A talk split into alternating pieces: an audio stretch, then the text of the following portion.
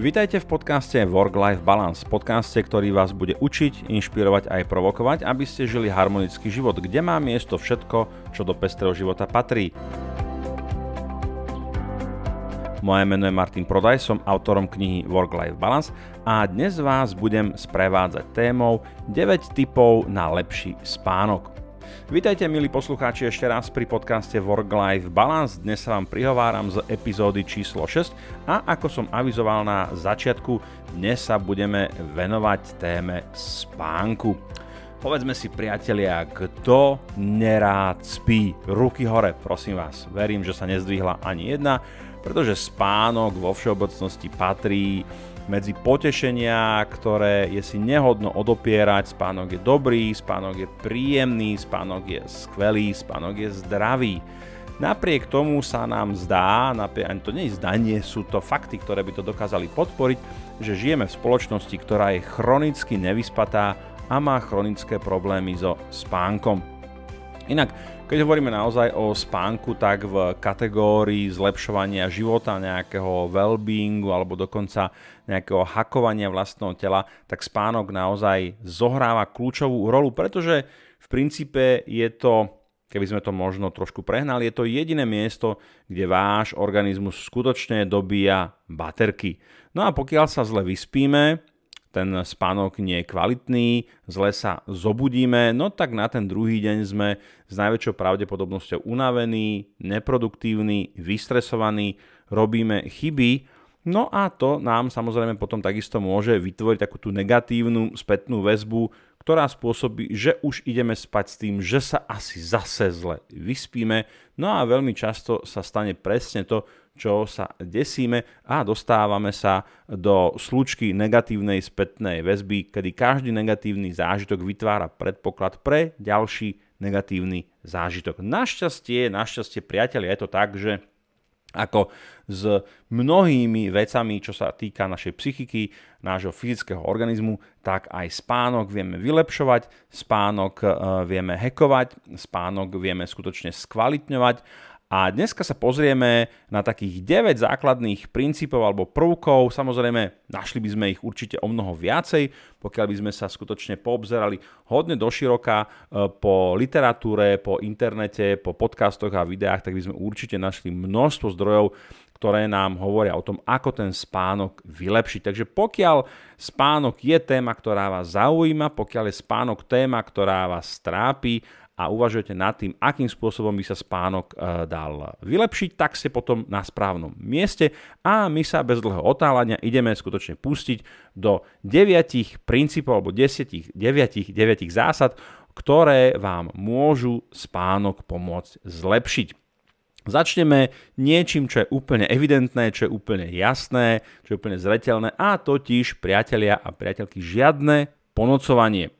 Je to zaujímavé, že spánok alebo kvalita spánku sa mení v závislosti od nášho fyzického, psychického stavu, prirodzene aj od nášho veku. A pravda je taká, že pokiaľ sme boli mladší, plný energie, tak sme skutočne mohli žúrovať, mohli sme niekde existovať e, do rána a potom ráno sme mohli nabehnúť na bežný život, ktorý nás čakal, či už to bola práca, či už to bolo štúdium. No ale s časom starnutím sa aj tá kvalita a tá naša schopnosť nášho organizmu regenerovať trošku vytráca.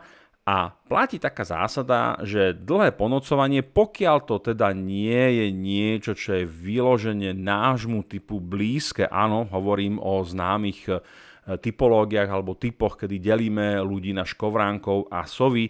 A dobre, pri tých sovách by som naozaj mohol povedať, že to ponocovanie je súčasťou ich životného štýlu a teda by sme mohli v tomto prípade urobiť výnimku a pravidlo žiadne ponocovanie tu na teda aplikovať nebudeme. Ale pre väčšinu populácie naozaj ponocovanie, to znamená, že dlhé hodiny, kedy som hore v noci, tak naozaj tomu e, spánku neprisluchajú a ja skutočne môžem povedať z vlastných pozorovaní a z vlastného života, že som si všimol, že pokiaľ napríklad e, pretiahnem niekedy v noci Silvester alebo nejaká osla alebo niečo cez polnoc a idem spať už po polnoci, tak tá kvalita môjho spánku je veľmi nízka alebo je nižšia, je to teda, nie je to taká kvalita ako bežne by som povedal.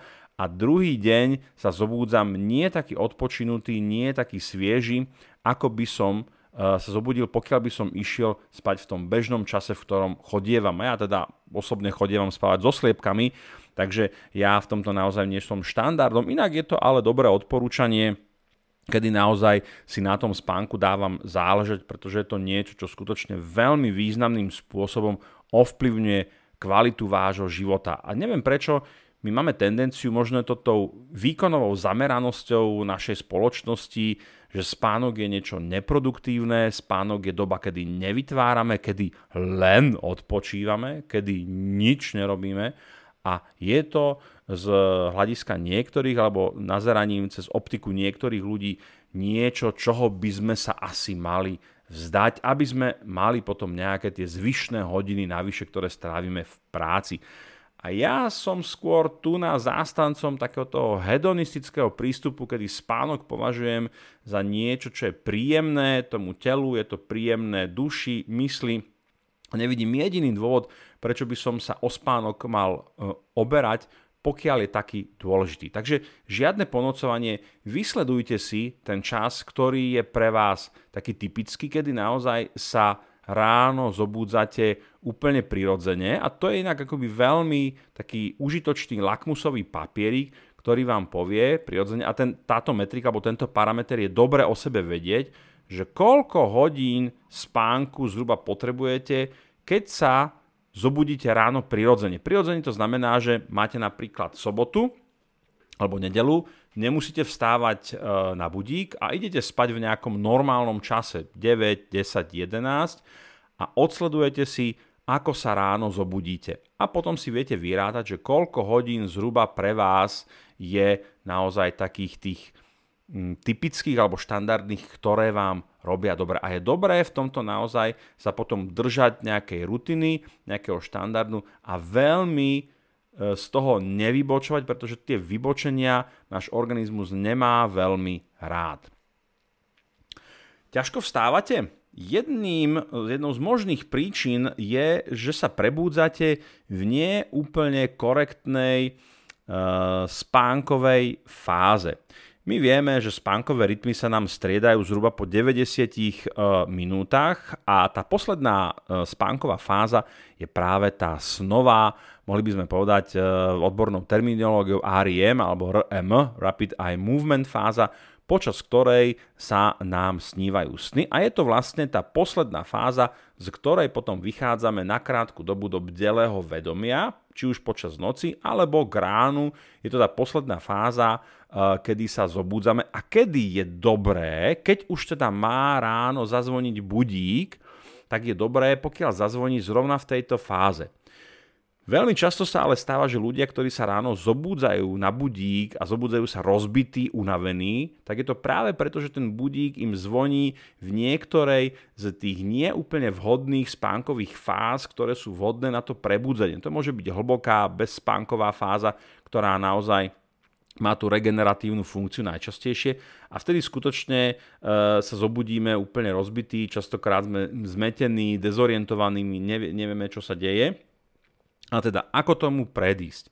Keď viem, že napríklad mám vstávať o 6.00, tak si je dobré k tomu urobiť také malé cvičeníčko, zoberte si papier alebo mm, ciferník na hodinkách a spätne chodte po 90 minútových e, cykloch, myslím, že mi to vychádza, že keď chcete vstávať o 6.00, tak ten spánok by mal začínať o 21.30 aby ste tých 90 minút, ten 90 minútový cyklus skončili presne o 6.00, kedy napríklad potrebujete vstávať do práce alebo do školy alebo máte nejaké povinnosti. Takže pozrite sa na to, kedy chcete vstávať a ideálne je, a to naozaj ja to mám trénované roky, roky, rokuce, kedy sa už roky, roku, rokuce zobudzam bez budíka, pretože viem, že keď ten budík zazvoní, tak často zvoní práve v tej nešťastnej fáze, kedy, kedy som v tom hlbokom stave spánkovom nesnívam a vtá, tá regenerujem. A pokiaľ mi zazvoní budík zrovna vtedy, tak to málo kedy dopadne dobre a zobudzam sa unavený. Takže ťažké vstávanie, jeden zo spôsobov, ako to vyriešiť, čeknúť si 90 minútové spánkové rytmy a ísť spať tak, aby mi násobok tých, tých 90 minút končil zrovna vtedy, keď potrebujem vstávať. Nie je to nič komplikované, treba si to otestovať. Ďalším takým hekom číslom 3 v poradí, ktoré je pomerne často odporúčané aj odborníkmi na spánkovú hygienu a spánkovú kvalitu, je magnézium. Magnézium, ktoré teda môžeme mať vo forme klasických e, tabletiek ako výživový doplnok, ale odborníci ako napríklad e, Tim Ferris odporúča tzv. epsomskú sol. Je to vlastne magnéziová sol, ktorá, respektíve magnézium, sa podstatne efektívnejšie vstrebáva do ľudského tela práve cez pokožku. Ono cez ten tráviaci trakt to nie je veľmi efektívne. A tá epsomská sol, dá sa to kúpiť v rozličných EZO obchodoch, ale aj v bežnej e, drogérii to kúpite, stojí to 2,50 alebo 3 eurá, e, kilo a pol. Dáte si to do vane, lahnete si tam, vymočíte sa a potom sa odporúča len sa zabaliť do teplého a už veľmi nerobiť, pretože na niektorých to skutočne pôsobí ako kladivo po hlave, lahnete si do postele, konec tma, spíte jak zarezaný. Zase je to otázka testovania, vyskúšajte, so, vyskúšajte si to. Musím povedať, že ja som to skúšal, bolo to príjemné, relaxujúce, ale že by to malo skutočne nejaký radikálne uspávací efekt na mňa Relaxačný áno, ale uspávací, že by ma to skutočne odrovnalo, nemôžem povedať. Ale zase je to otázka nejakej fyzickej konštitúcie, vašich návykov, ako vaše rea- e, telo reaguje na uh, takéto podnety. Treba si to vyskúšať. Na štvrtom mieste máme nášho obvyklého podozrivého a totiž modré svetlo. Veľa sa o tom diskutovalo, veľa sa o tom písalo. Vo všeobecnosti môžeme povedať, že modré svetlo, ktoré je emitované obrazovkami tabletov, telefónov, počítačov, televízorov, nám blokuje produkciu melatonínu. No a melatonín je práve ten hormón, ktorý sa vám prirodzene začne produkovať alebo vytvárať v mozgu potom, ako slnko začne zapadať a ste vystavení už nie tomu jasnému modrému alebo bielemu svetlu, teda modrému, alebo svetle, svetlu v modrom spektre, ale tým žltým, červeným, oranžovým odtieňom a to vám práve spôsobuje to, že hormón melatonín sa v mozgu produkuje a štartuje tie spánkové cykly alebo tú prípravu toho organizmu na odpočinok a spánok. No a keď mu tam šlahnete ten mobilný telefón, tak to je ako keby ste si do toho spánkového rytmu hodili vidle a zrazu sa ten melatonín nedokáže produkovať a pre niektorých ľudí to môže byť problém. Zase, je to veľmi individuálne, E, moja osobná skúsenosť, bežne e, si čítam na tablete, bežne si sledujem na telefóne nejaké veci, bežne pracujem na počítači aj do noci. Nevšimol som si, nepozoroval som na sebe nejaký problém pri zaspávaní, lebo je, hlavne ten melatonín je dôležitý pri zaspávaní. Čiže pokiaľ máte problém pri zaspávaní, tak tým obvyklým podozrivým môže byť práve melatonín, Existujú prirodzene aj výživové doplnky, ktoré, e, ktorými môžete suplementovať ten melatonín. Zase z krátkodobého hľadiska asi áno, z dlhodobého hľadiska to není úplne dobrý nápad, pretože logicky prirodzene organizmus si zvykne na to, že a melatonín prišiel super, prečo by som si ho vytváral sám, ušetrím si robotu, salám párky leháro, nech len ten melatonín tu našupujú zvonka a ja nebudem nič robiť. Tak to úplne není potom dobré, lebo ako náhle tá externá produkcia toho melatonínu skončí, tak zrazu váš organizmus nevie, čo si so sebou počať. Ďalej eh, je tu také odporúčanie, žiadna káva, čaj po 15. Vysoko individuálne, poznám ľudí, ktorí si bežne o 6. večer, o 7. môžu šlahnúť kávičku a neurobi to s nimi vôbec nič.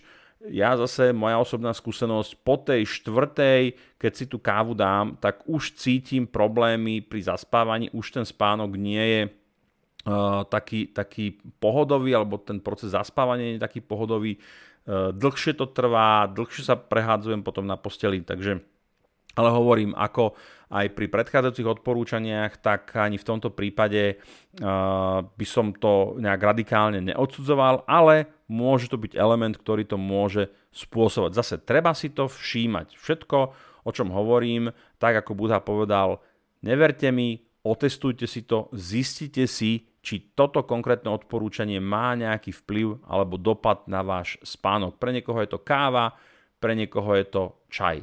Na ďalšom mieste, čo nám môže komplikovať spánok, a toto bude asi veľká diskusia okolo toho, je alkohol. A teraz zase, áno, Slováci, Češi, my sme teda národ, ktorý si veľmi rád vypije, ale vo všeobecnosti platí zásada, že alkohol pre kvalitu spánku nie je veľmi vhodný. Čiže alkohol buď striedmo, alebo vôbec, pretože on síce spôsobí, že sa vám zaspáva ľahšie, áno, má také tie sedatívne e, účinky, ale potom ten organizmus musí počas tej noci pracovať na metabolizovaní toho alkoholu a logicky nemôže tú energiu potom zužitkovať e, na regeneráciu toho organizmu. Nehovoriac o tom, o vedľajších efektoch, že má, vám môže byť zle od žalúdka, môže vás boleť hlava a tak ďalej a tak ďalej, čo opäť vôbec e, nie sú prvky, ktoré si želáte, keď chcete dosiahnuť nejaký kvalitný spánok. Takže je to zase, ako sa hovorí, proti gustu žiaden dišputát, ale pokiaľ sa moríte s kvalitou toho spánku, tak tohto podozrivého by sme rozhodne nemali brať na ľahkú váhu. Ďalšími takými pomocníkmi, ďalším prvkom, ktorý nám môže pomáhať pri spánku sú bylinky. Ja som veľký fanúšik bylinkárstva, byliniek, vnímam eh, ich ako veľkých pomocníkov, eh, ako veľký poklad, ktorý nám príroda dáva. Takže tu si vymenujeme len zo pár takých bežných byliniek, ktoré sa používajú ešte e, v herbároch našich starých materí, ako je napríklad medovka, valerián, kozlík alebo levandula. Dneska tých čajov je skutočne veľmi veľa, môžete si dokonca namixovať vlastné zmesy. Zase je to o tom, e, akým spôsobom to na vás pôsobí. Niekto je viacej senzitívnejší, niekto menej, ale môže to byť niečo, čo mám veľmi významným spôsobom zlepší kvalitu zaspávania a aj kvalitu spánku. Ďalším prvkom, ktorý nám veľmi významne môže pomôcť sú spacie rituály. A čo to sú vlastne spacie rituály? V ideálnom prípade, alebo pozrieme sa na to takýmto spôsobom. Malé dieťa, bábetko, ktoré e, skutočne prichádza s matkou z pôrodnice, tak všade sa hovorí o tom, že je veľmi dôležité vytvárať spacie rituály. Spacie rituály e, sú opakované kroky, ktoré vedú v konečnom dôsledku k tomu, že ten organizmus sa postupne pripravuje na to uloženie sa do toho spánku. Možno si to pamätáte ešte e, za dávnych, dávnych čias, možno sa to aj teraz deťom hovorí, uh, jak to bolo? Uh, umyť zuby, vycikať a spať. Hej? Ešte rozprávka tam bola. Toto je taký príklad tej základnej štruktúry tých spacích rituálov, že je tam nejaká postupnosť a tá postupnosť je stále rovnaká a pre ten organizmus začína potom fungovať trošku ako Pavlovové psy. Vieme, že sú tam nejaké podnety, ktoré niečomu predchádzajú a ten organizmus začína sa mentálne aj fyzicky nastavovať na to uloženie sa k spánku. Čiže opäť to súvisí s kvalitou toho zaspávania. Ak chcete mať toto kvalitné, tak e, tie spacie rituály by mali byť rovné, veľ, rovnaké. Veľmi dôležité je to u detí, to znamená, že umyť zubky, vycikať, prečítať rozprávku a spať. Hej? Ja si to pamätám ešte zo svojho detstva takýmto spôsobom svoje deti učím tomu takým istým uh, spôsobom. Čiže tie rituály by mali byť rovnaké. Samozrejme, u toho dospelého človeka mm, nemusí tam tá váha byť taká významná alebo význačná ako u, u toho dieťaťa, ale zase sú to detaily, ktoré pre úplne bežného, zdravého, e, funkčného človeka si poviete, že nezohrávajú rolu. Ale u ľudí, ktorí majú problém so spánkom, či už so zaspávaním, kvalitou spánku alebo so zobúdzaním, tak práve tieto drobné e, detaily môžu zohrávať rolu v tom, aký ten spánok bude kvalitný. Takže povieme si, áno, pre bežného človeka spacie rituály, ja to mám raz tak, raz len tak, raz mám pivo, raz pozerám telku, raz si čítam knižku, raz idem na prch, fúr to nejaké iné a nerobí to tým ľuďom problém. No ale potom máme ľudí, kde stačí naozaj malá zmena niektorého toho elementu okolo toho e, spánku a už to jednoducho nefunguje. A možno k tomu ešte poviem k tým spacím rituálom e, také bežné odporúčanie, ktoré sa spomína. A toto je zase otázka takého gusta alebo vkusu. Hovorí sa, že spálňa je určená e, na tri veci. Odpočinok, spánok a nejaké tie intimnosti. Nič iné by sa tam nemalo robiť. Tí, ktorí sa trošku rozumejú do Feng Shui, tak mi môžu napísať do komentárov, že ako to je, či to naozaj tak je. Ale väčšinou toto je taký štandard, ktorý nájdete e, v literatúre, ktorá sa venuje nejakej psychohygiene, spánkovej hygiene a tak ďalej, čo je obrovský prehrešok a ja teraz hovorím proti gustu žiaden dišput a nech si to každý má ako chce, ale veľkým prehreškom pre mňa je televízor v spálni. Televízor podľa mňa do spálne nepatrí, lebo televízor pozeráte v kuchyni, niekto pozeráte v obývačke, v spálni, robíte len tie tri veci, ktoré som povedal. Zase súvisí to s tými spacími rituálmi. Diskutabilné sú tablety, mobily, OK, myslím si, že už sme tak na tom závislí, že niekto, kto drží telefón v ruke pri, teda v spálni, pri, nebudeme hovoriť kde, pričom, tak sa toho asi nebude dať vzdať. No ale dobre, budíš o mnoho lepšie, aby bola nejaká knižka si prečítať, držať ten materiál, alebo aj na Kindle, ale nie takom, ktorý emituje to modré svetlo. Keď neviem, či tie moderné Kindle s tým podsvietením, či vlastne emitujú moder- modré svetlo a či teda nepatria do tej kategórie ako tablety alebo telefóny. No nič, treba si to naštudovať ďalej. No a poďme na záverečný bod alebo prvok, ktorý nám môže pomôcť pri kvalitnom spánku a to je meditácia. Meditáciu mám veľmi rád, dlhé roky som meditoval a je to niečo, čo vám vie veľmi spolahlivo vyčistiť hlavu, upokojiť hlavu. Ja by som povedal, že na toto miesto by som pokojne dal akúkoľvek introspektívnu techniku. Nemusí sa jednať len o meditáciu, nemusí sa jednať len o meditáciu. Inak meditačných techník máme nespočetné množstvo. Zase vyberte si takú, ktorá vám vyhovuje. Do podrobností teraz nepôjdem, čo je meditácia a tak ďalej. Skrátka, dobre, meditácia, prípadne nejaká iná introspektívna, reflexívna technika. To môže byť napríklad uh, journaling, alebo bullet journaling, alebo klasicky po slovensky povedať denník, písanie denníkových záznamov.